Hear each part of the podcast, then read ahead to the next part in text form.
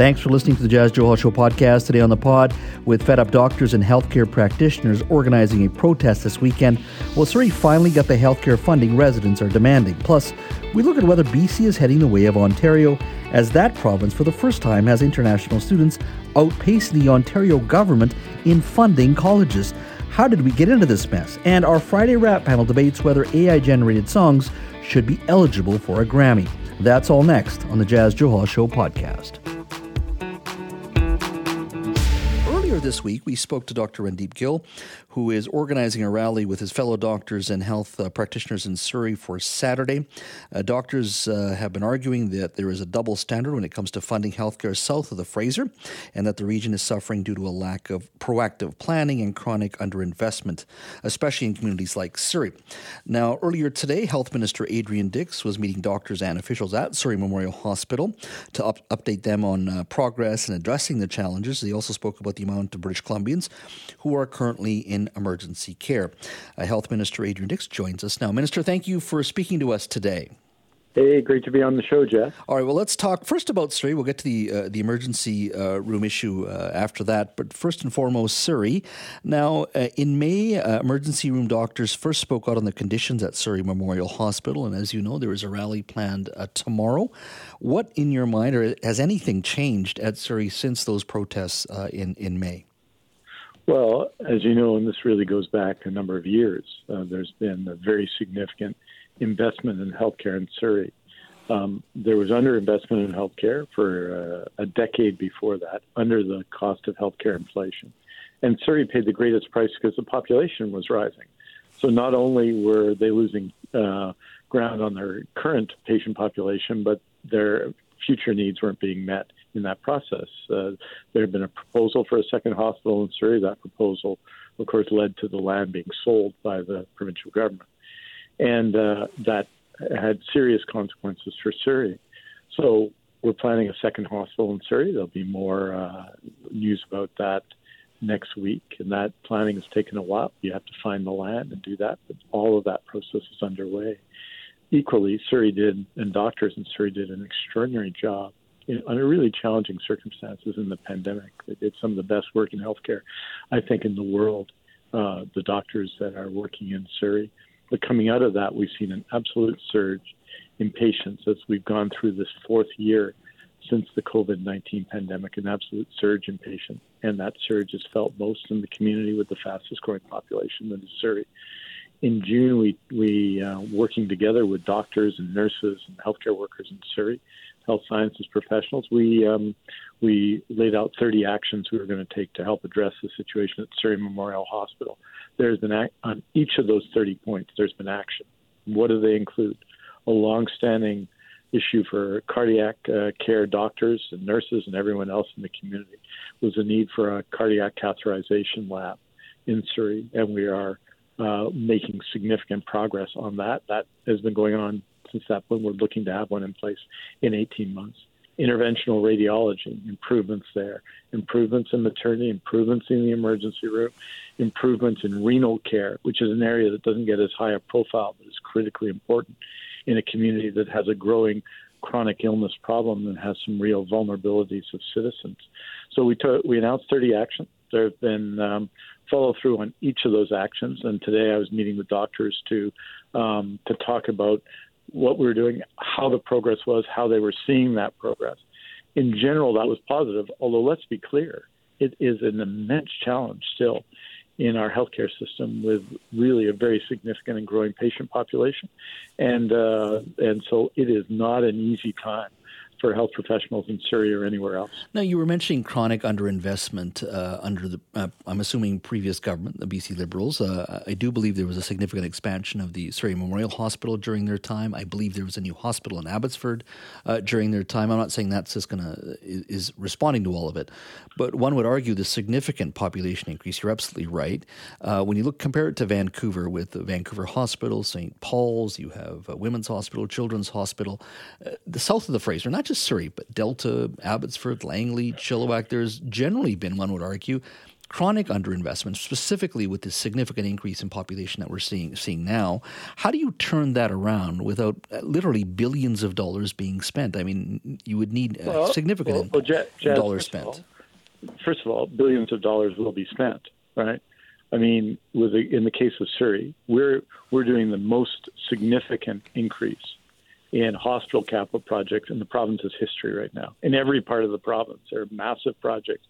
We can talk about that perhaps at another time. Mm-hmm. But we're building a second second hospital in Surrey because, well, children's and women's are provincial hospitals and they're situated in Vancouver.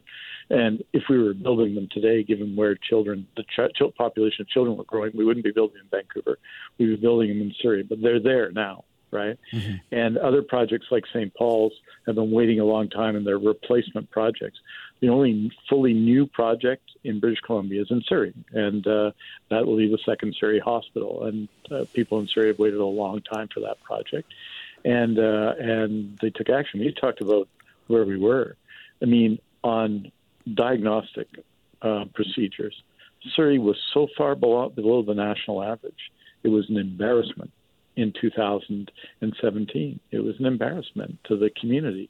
We've gone from one hundred seventy thousand M R Is in B C in two thousand seventeen to three hundred thousand. Where have they grown most? Surrey, because they were in the north and in Surrey the least supported. So we've added M R I machines, operating our M R I machines much more frequently. That's a real example of where Surrey lost out. Surrey, in terms of seniors care and seniors housing, has typically been a younger community, the youngest in B C, but that's changing. If you look at the next fourteen years, uh, Jas, through to two thousand thirty-seven thirty-eight, there's going to be a two hundred forty percent increase in people over eighty in Surrey and a nineteen percent of people under nineteen increase. A lot under nineteen, there's still significant demands there, but it is breathtaking, the increase in the number of older people in Surrey. Because, and they're not becoming an older community, they're returning to the provincial average in terms of population. So we've got to respond with long-term care. You talked about what the previous government did. Ten years, ten years of spending. oh seven to seventeen, they spent seventeen million dollars, seventeen point seven to be fair, in ten years. That's one point seven seven a year, right? We're spending more than two billion dollars. That two billion dollars, of course, will have less effect because we've got to make up for ten years of what has to be described as negligence in an aging, with a province with an aging population. In that, and that's a particular issue in Surrey, because Surrey in the past has been a younger community that is going to going to have its share and more of elderly people in the coming decade. Let's touch on the broader issue, uh, of course, and right, right now that's emergency care in British Columbia. Generally, this is uh, a low point in the sense of amount of people who are in emergency care. It's not the flu season. But this year, for some reason, there are a lot more people using emergency care. Uh, do you have the numbers for that? Number two, why is that happening in your mind? Well, uh, two sets of things. So we're talking about acute care. So this is these are people who are sick enough, right, to be admitted to an acute care hospital. You've got to be pretty sick for that to be the case, yeah. Right? I mean, uh, to be an admitted patient. Typically, this kind of time of year, we'd expect an overall patient census of around nine thousand, nine thousand one hundred, nine thousand two hundred, right? That's what we'd expect. What we have today is nine thousand seven hundred. Through the summer, that patient population stayed high. In other words, we had respiratory illness levels of people in our hospitals during the summer period, when there's typically fewer people in our hospitals, right? Mm-hmm. And what happened, if you want to know when the numbers spiked, they spiked uh, as we ended the COVID year twenty twenty-two. Um, we went into respiratory illness season, but the number of people in the hospital was growing at that time, and it just continued to stay high and grow, even as we went through respiratory illness season. So it peaked out at about ten thousand two hundred eighty um, last January, but it has stayed high. Right. And so essentially that is a challenge. So in our our healthcare system is doing more surgeries by far. August was a record August by far for surgeries in B C, record diagnostics, record number of people in the hospital, record primary care visits. But the demand is such that it feels like uh, so our healthcare professionals' productivity and the delivery of the system for the money we spend on the system has been higher than ever. But the demand is so high that people feel legitimately, you talk to people in the system, a sense of um, of sort of daily, constant crisis and challenge.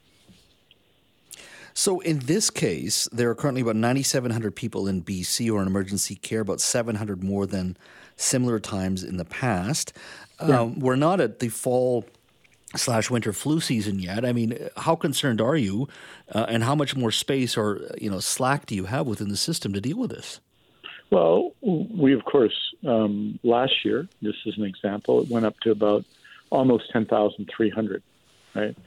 Um, and that's a huge number. And so we took, as you'll remember, last year, I think, uh, made an announcement in January how we were going to mitigate that in the short run. So we have a plan that we're putting in place for this uh, acute care season, because we're talking about acute people in acute care. This isn't just people going into the emergency room mm-hmm. visiting. This is the people who are actually admitted patients. And so we have a plan to prepare for that, uh, and we do every flu season. The difference this year, and the reason why I think healthcare doctors and nurses and others are feeling so much strain, is typically those months where you're not busy, Uh, it's not restful. It's never restful. We're twenty-four seven, three sixty-five, our healthcare system, right? But uh, at least there's a slight break. And this year, there is no break. There is just no break for anybody in the healthcare system. And so our healthcare staff has just been working nonstop now for, well, all the years of pandemic and all the things we're facing. So it is a challenge, and we're preparing for that challenge, absolutely, uh, for this fall. And you'll see, and what it will require of us, amongst other things, as people, what can we do?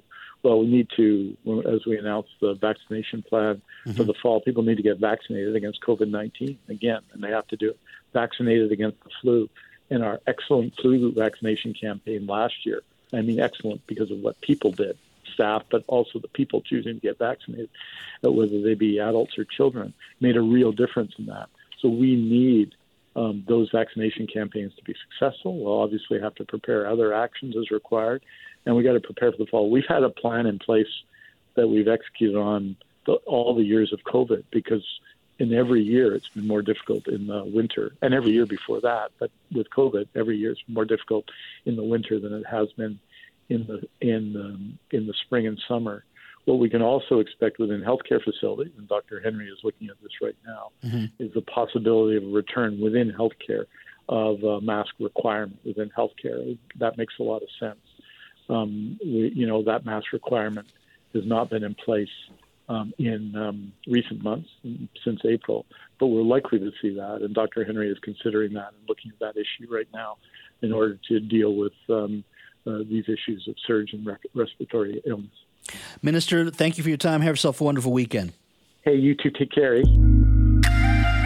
Yesterday, we told you about a new report that shows international students from India are now paying more to Ontario colleges than the provincial government in that province, according to a new report. The report said that uh, the amount that students from India pay into Ontario's college system has been growing for years, but twenty twenty-three twenty twenty-four was the first year that it topped government dollars. Now, while domestic students' tuition has often been, re- been reduced or frozen, uh, international student fees have been steadily increasing. This new status quo leaves colleges far more reliant on tuition from international students to cover their annual operating budgets. Now, let me put that in context for all of you. This year, there are about nine hundred thousand international students in Canada. Ten years ago, that number stood at two hundred twenty-five thousand, so a significant increase in the amount of international students we're allowing into Canada. Ten years ago, foreign students brought in eight billion dollars into Canada, because generally they pay double, sometimes triple the cost of what a domestic student would pay. So eight billion dollars is what foreign students brought into Canada ten years ago.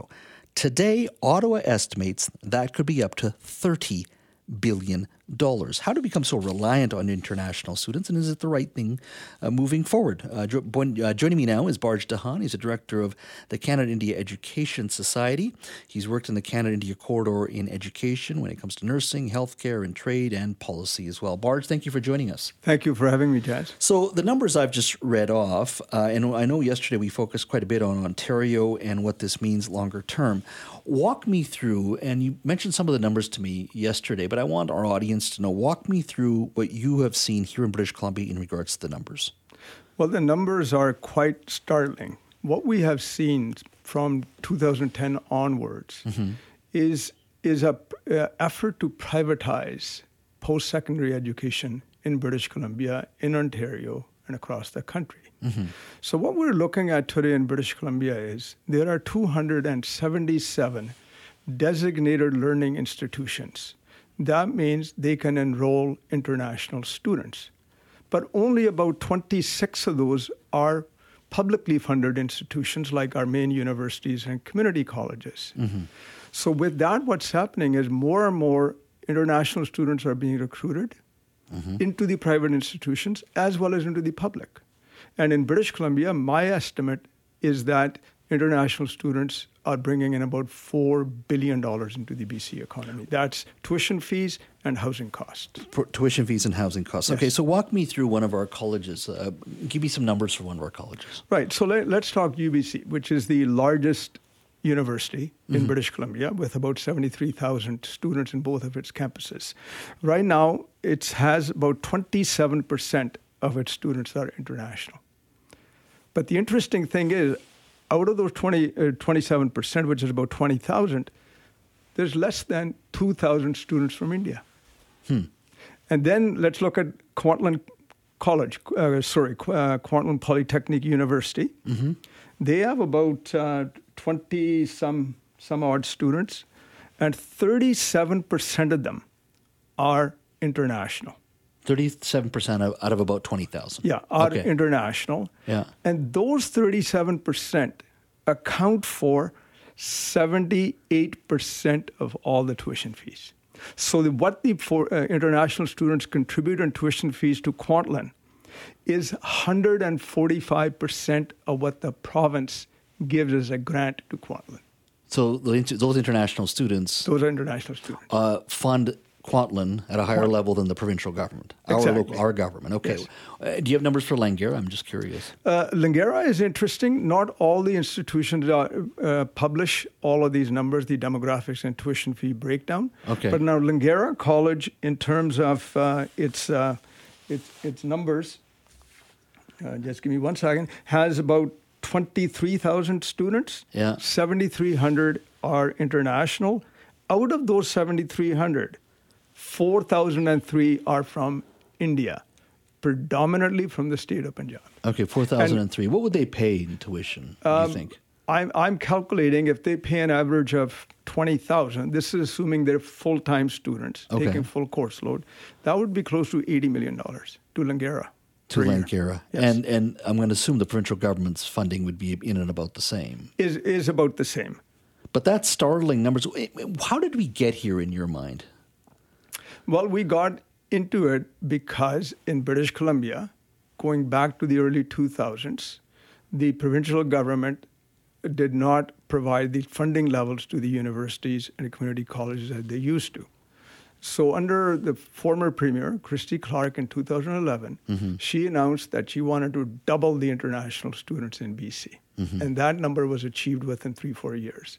Since then, the provincial government has also approved a lot of private post-secondary institutions. Mm-hmm. And they are getting a big chunk of the international students. They're not transparent. They have no public accountability. They don't tell you how many international students they have. They don't tell you what fees they're charging. Mm-hmm. In terms of the fee range, it's not three or four times the domestic student fees for international students. Mm.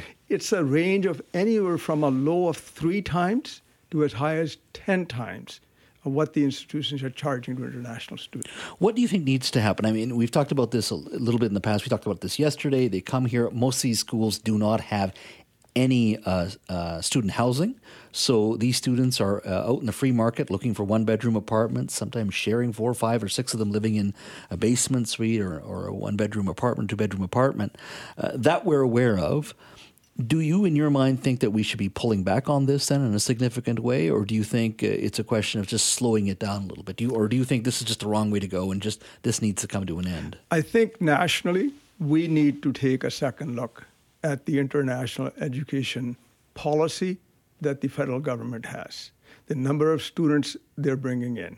We also need to look at, at a provincial level, our whole post-secondary education and get a good handle on um, what is the role of the uh, private institutions and the and the publicly funded. What is the relationship between them? Mm-hmm. Now, the public institutions, there's about twenty-six of them in the province. They are public, therefore they're accountable.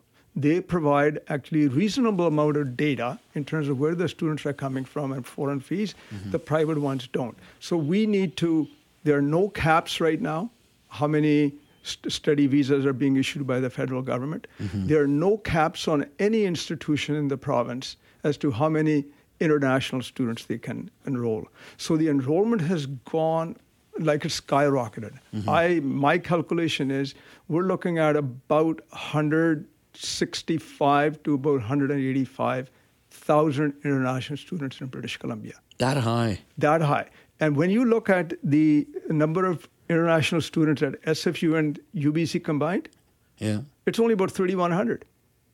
So it's it's the private institutions that are so driving the, so this. So the question to ask is, how many international students do our community colleges have? How many students do universities have? And how many students collectively the private institutions have? That is where the biggest problem is. And it's profit-driven, and it's bordering on what I would call economic exploitation of middle-class to below-middle-class people who are coming from different countries. My guest is Barj Dhahan. We're talking about international students. Uh, give me a call on the open line. What do you think we should be doing? A cap on international students? They do subsidize uh, our domestic students here in British Columbia and across the Canada, across Canada. But we're also, uh, you know, fighting uh, with these very students to find housing. Everybody is competing for that one-bedroom apartment, and rents have gone up here in the Lower Mainland as well. What do you think needs to happen? Give me a call on the open line. We're talking to uh, Barj Dhahan. He's a director of the Canada, Canada India Education Society. He's worked uh, in the Canada India corridor in regards to education, nursing, healthcare. We're talking about the huge international student population and the fact that we've become so reliant in regards to subsidizing our post-secondary institutions. Call me on the open line. Uh, let's go to Ryan in Vancouver. Hi, Ryan. Hi, Jazz. I wanted to say, like, first of all, I was uh, on the Board of Governors at the University of Toronto on and off between two thousand five and twenty ten, which is about when the decision was made. I was there when they made the decision to jack up international tuition. Mm-hmm. And for context, at the time, an engineering student, international student, was paying about eighteen thousand um, in, say, twenty ten, and now they're paying sixty-four thousand. Uh, meanwhile, domestic students have gone up by about sixty percent in the same period. So for sixty percent versus two hundred fifty percent.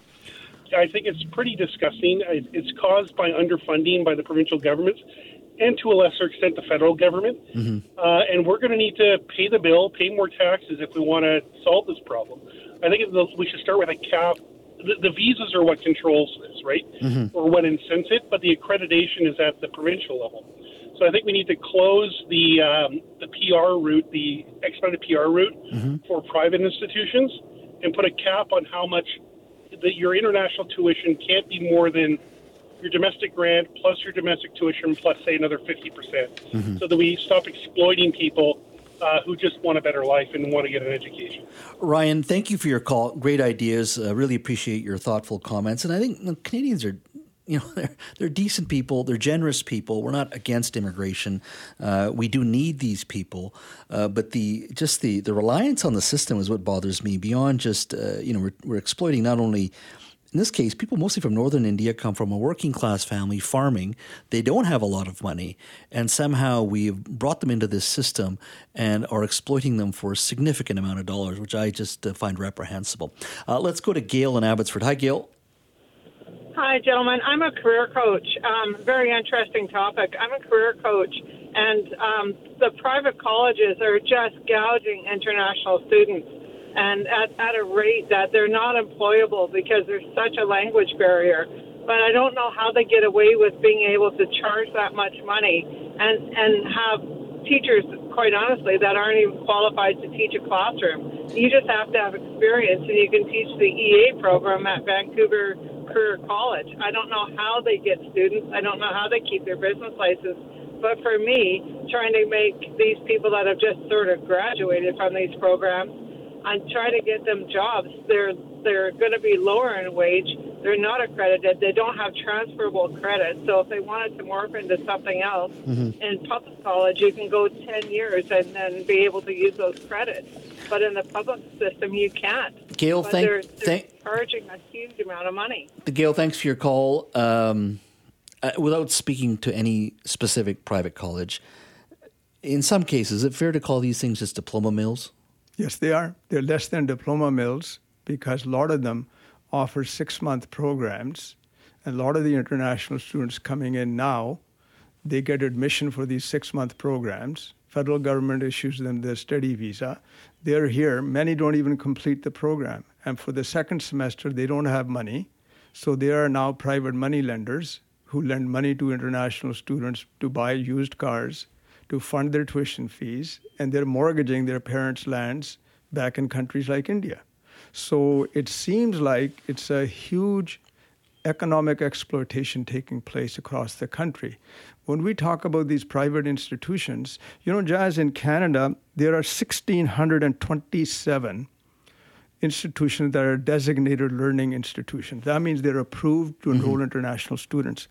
But only six hundred ninety-two of them, their graduates, will get a graduate post uh, postgraduate work permit.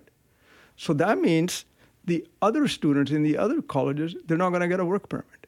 So that leads to another abuse, which is the whole P R system, how you get that. Man, that's a huge issue. And uh, can you come back uh, maybe next week? We can talk a little bit more about this because I just, uh, uh, you can't do this in one or two segments. We got to keep talking about this right. because the, the, you, you, you know, you strip away uh, uh, just to take the cover off this thing. And we've allowed this to happen. And not only just on the policy level, federally and provincially, uh, but you see this at the education level as well. I mean, our institutions are strong in regards to the, our, edu- our colleges and our universities, but we somehow have allowed this to continue, and I don't know why we've allowed it to continue this th- this long uh, and at this level beyond just the crass need for more dollars to subsidize our system when, as our first caller said, we just got to pay a bit more money. We have to if we're going to keep this system whole rather than taking care of or taking advantage of, of these people from other nations, particularly India. Barj, thank you for your time today. Appreciate it. Thank you, Jeff. Now, I want you to think back to when you were a kid and, uh, you know, uh, leaving the house and going to the corner store to buy some candy is part of uh, growing up. I had a corner store near my place. I didn't grow up in Vancouver. I grew up in the interior, but it was just part of growing up as a kid. In fact, Vancouver peaked uh, in regards to corner stores back in the nineteen twenties. There were about two hundred sixty corner stores. And what I mean by that is stores that were actually predominantly in residential neighborhoods, not into, into in bus- along busy thoroughfares, but along in, in, in sort of residential neighborhoods where, where things are very quiet. Now there are roughly ninety corner stores uh, in the city of Vancouver. So the community is uh, launching public consultation to potentially support and possibly expand corner stores in the Vancouver area. Joining me now to talk a little bit about corner stores is Peter Meiszner, council of the City of Vancouver. Uh, Peter, thank you for joining us today. Good afternoon, Jas. Thanks Good. for your interest. Yeah, absolutely. So tell me why uh, this need for the city, or this interest on the, on the part of the city, uh, to to looking at potentially preserving corner stores. Yeah, I mean, I think we've heard loud and clear from Vancouverites that they want more options in their neighborhoods. So they don't want to have to get in their car to go grab groceries. Uh, they want to be able to walk to things in their neighborhood, and they want that neighborhood vibrancy that comes along with these small-scale uh, retail in, in neighborhoods. So as you mentioned, we had a lot of these corner stores one hundred years ago, uh, and now we're, you know, really realizing the value of that. So this is really about expanding uh, those opportunities, allowing them in more areas, mm-hmm. and also allowing different uses beyond just corner grocery stores. Um, you know, and we're living in an era where uh, through a click of a mouse, you can have something delivered to your door from Amazon and many other uh, retailers. Is this uh, something we really need, do you think, or do you think this is partially nostalgia? I think it's something we need. I mean, Amazon and, and, you know, online shopping is fast, but this is faster. You know, if you need a, a, a liter of milk, you can just walk down the street and grab it if you're if you're fortunate enough to have a corner store in your neighborhood. So this is about really modernizing our bylaws across Vancouver mm-hmm. and allowing uh, these uh, uses in neighborhoods. Right now, there's a, a, a lot of different regulations around this.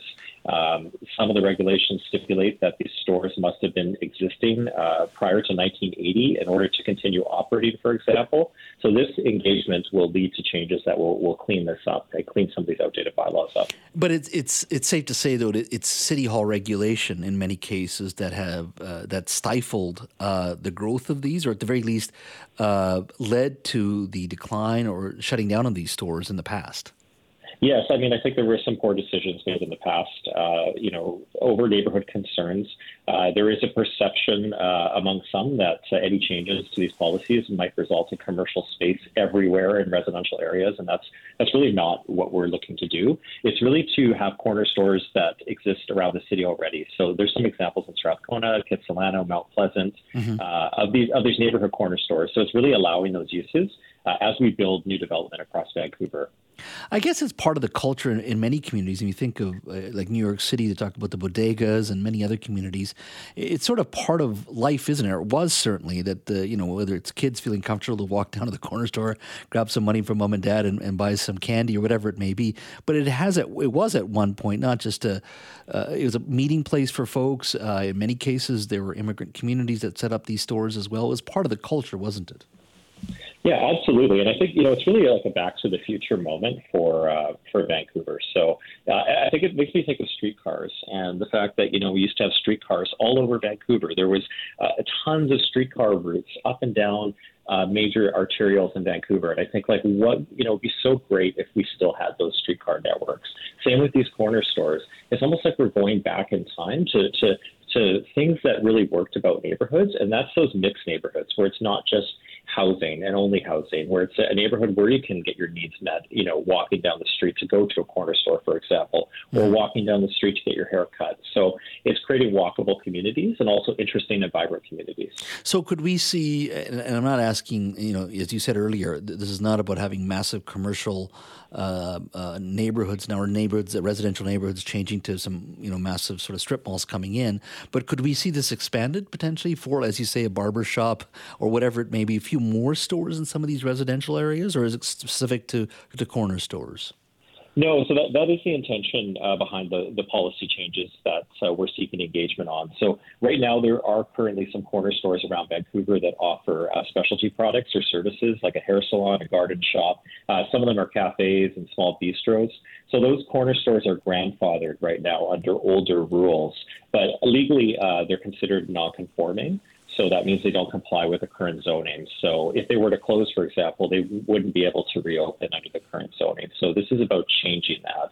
So it's not, it's expanding the uses, but also modernizing the bylaws. So we have less barriers uh, to having these sorts of businesses around the city. So right now, residents are being asked to, to, to contact the city through their website and give give their thoughts on what they think uh, some of these neighborhoods should look like, particularly and, and in regards to zone zoning and what kind of rules you want in and around corner stores.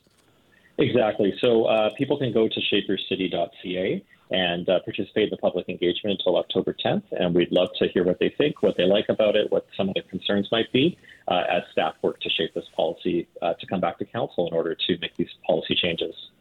Peter, thanks for your time today. Have yourself a wonderful weekend. Thanks, Jas. You too. Today in the Vancouver Sun, reporter Kim Bolin had a very interesting story. Um, she was able to obtain a one hundred twenty-three page report that was commissioned by the B C Public Safety Ministry. Now, the ministry uh, was looking at uh, B C's anti-gang agency and whether or not it was effective. In this case, the report showed that it was ineffective in tackling escalating um, a drug war.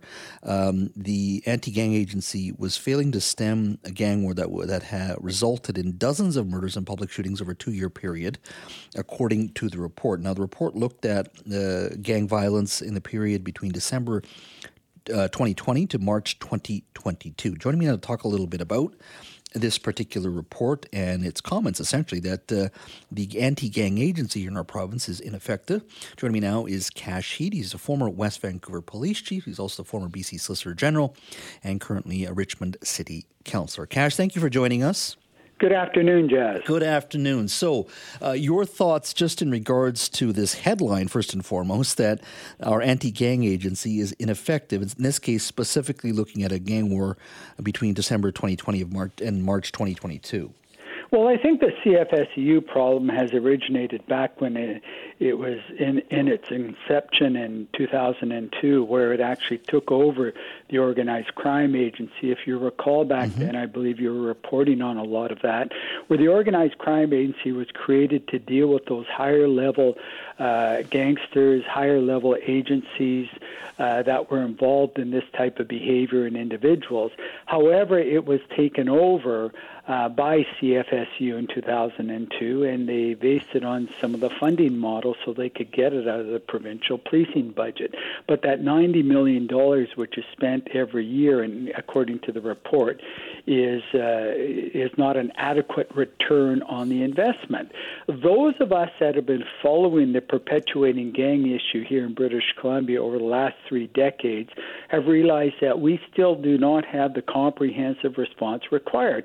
I worked with the uh, leaders of the Organized Crime Agency, and they understood what was uh, needed to deal with this particular problem. They were working towards it. However, when the R C M P leadership came in, mm-hmm. we came into that bureaucratic inertia, which is quite prevalent within that agency, where it's more interested in process rather than being outcome-based. So is this case just too many organizations who have been asked to work together, but just a thicket of bureaucracy and and, and just not uh, working as efficiently as they possibly need to? No, and they won't, based on the uh, systems that have been created within there, based on the leadership model that they've put in place within there, and based on the accountability to their uh, board, which is appointed by, for example, uh, by the uh, Police Services Division, and they have the head of the R C M P on it, they have the head of the Vancouver Police Department on it. They have those type of individuals on that, which are really not going to be critical or deal with some of the proper governance that's required for a standalone crime agency, whether they're going to focus on organized crime or even on the lower-level gang issue that uh, leads to the violence that's taking place not only in Metro Vancouver but all over British Columbia. That's not even looking at the major drug issue that we're dealing with and the proceeds of crime that are utilized into our systems. So right now, uh, in the report said there, there was a complicated tangle of organizations, including the R C M P, municipal police forces, and the Organized Crime Agency of B C. In your mind, in the perfect world, and it's always very difficult in, in any large organization, but we need a provincially funded, standalone agency that can deal with these issues. Is that, is that what would be the response to this in the perfect world? Absolutely, because the balkanized system we have, and for example, of what we're talking about right now, does not work. You've got to remember, as you've indicated, many are seconded from municipal agencies, which they are really accountable for. You've got the R C M P, and then you've got the other organized crime agency people, and they're really unsure what their leadership model is. But when you've got the third largest police agency here in British Columbia that comes out and by qualified people, uh, Mike Porteous, uh, Kurt Griffiths, and Yvonne Durandaran, criticizing them to the extent of showing how inefficient and ineffective they are, it's very, very concerning to people in British Columbia. But what I would like to see is some responsibility and accountability taken here, and it has to go back, and as you're aware of, to government, because at the end of the day, they're the ones that are funding this particular agency, and if they're not meeting the needs of what the people of B C need, mm-hmm. uh, then we've got to look at something different. But you're you're you're very key on the balkanized process we have in place right now versus a standalone, like it was intended to be under the Organized Crime Agency, a standalone agency tackling these significant issues. I recall, and uh, I don't want to broadly generalize about any organization. There's lots of good people in them. Even in, in the nineties, I think there was something called CLEW, or Coordinated yes. Law Enforcement uh, Unit. Uh, and that's some good people in there, but it was also commonly known among police and probably crime reporters like myself that, you know, they weren't always sending their best talent uh, to that organization. And to one point, I think one officer around me referred to it as without a clue. And I'm, like I said, I don't want to broadly generalize about officers. There are hardworking people there. Um, but it did go back to, once again, taking officers from different organizations and putting them in this organization uh, to, to deal with the issue. And I think after that, OCA had come. Um, is that still the challenge, you think? Do you, do you think police departments at a municipal level or the R C M Champy, whatever it may be, they still must be hesitant in sending some of their best and brightest because they want to use them locally rather than putting them into organizations like this. Well, it's not as bad, if I can use that term, as when the Coordinated Law Enforcement Unit was in place. And they did a lot of good work. They mm-hmm. had a lot of uh, good investigations. So I agree with you. The men and women at the lower rank, they're really getting uh, their self into, immersed into this type of Uh, culture and dealing with organized crime. However, the lack of structure, the lack of proper leadership within the organization, and the report was critical, saying that there are issues with C F S E U's leadership and senior management model, including high rates of turnover. So when you have that occurring at the higher levels, it's going to affect the people lower down. So you don't get the effectiveness that you really need at that level. But I've no, you know, I've looked at some of the people and know some of the people that have worked very, very hard, including, uh, you know, Mike Porteous and others, to make sure C F S E U is successful. But for some reason, Jas, the system does not allow it to move to the level which it's expected to go to. And I think that's based on people looking at their own career development versus looking at doing the service as uh, the way it's required. I don't want to turn this into a Surrey Police Service conversation. We'll, we'll move to that next week sometime. I think I've been away from that a little while. But ultimately, the S P S conversation versus the R C M P still goes back to uh, a Metro Vancouver police force or a provincial police force. Until we solve that conversation, that issue, this issue about gangs and how we uh, and and and, and uh, anti-gang agency can't be solved. Is that fair comment in your mind? In regards to the bigger picture, how do we police ourselves with instead of these twenty-one municipalities, twenty-one forces, whatever it may be? Until we deal with that issue and figure that out, we can't figure out this gang issue.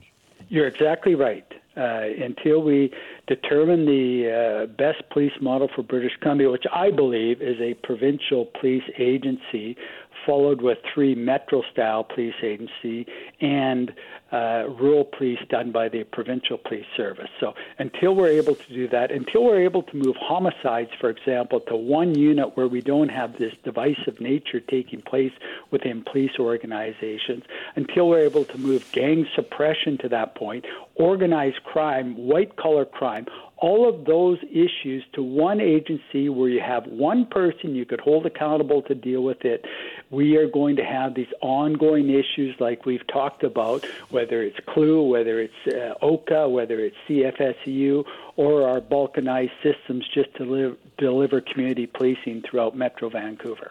Kash, thank you for your time today. Have yourself a wonderful weekend. You too, Jas. Thank you.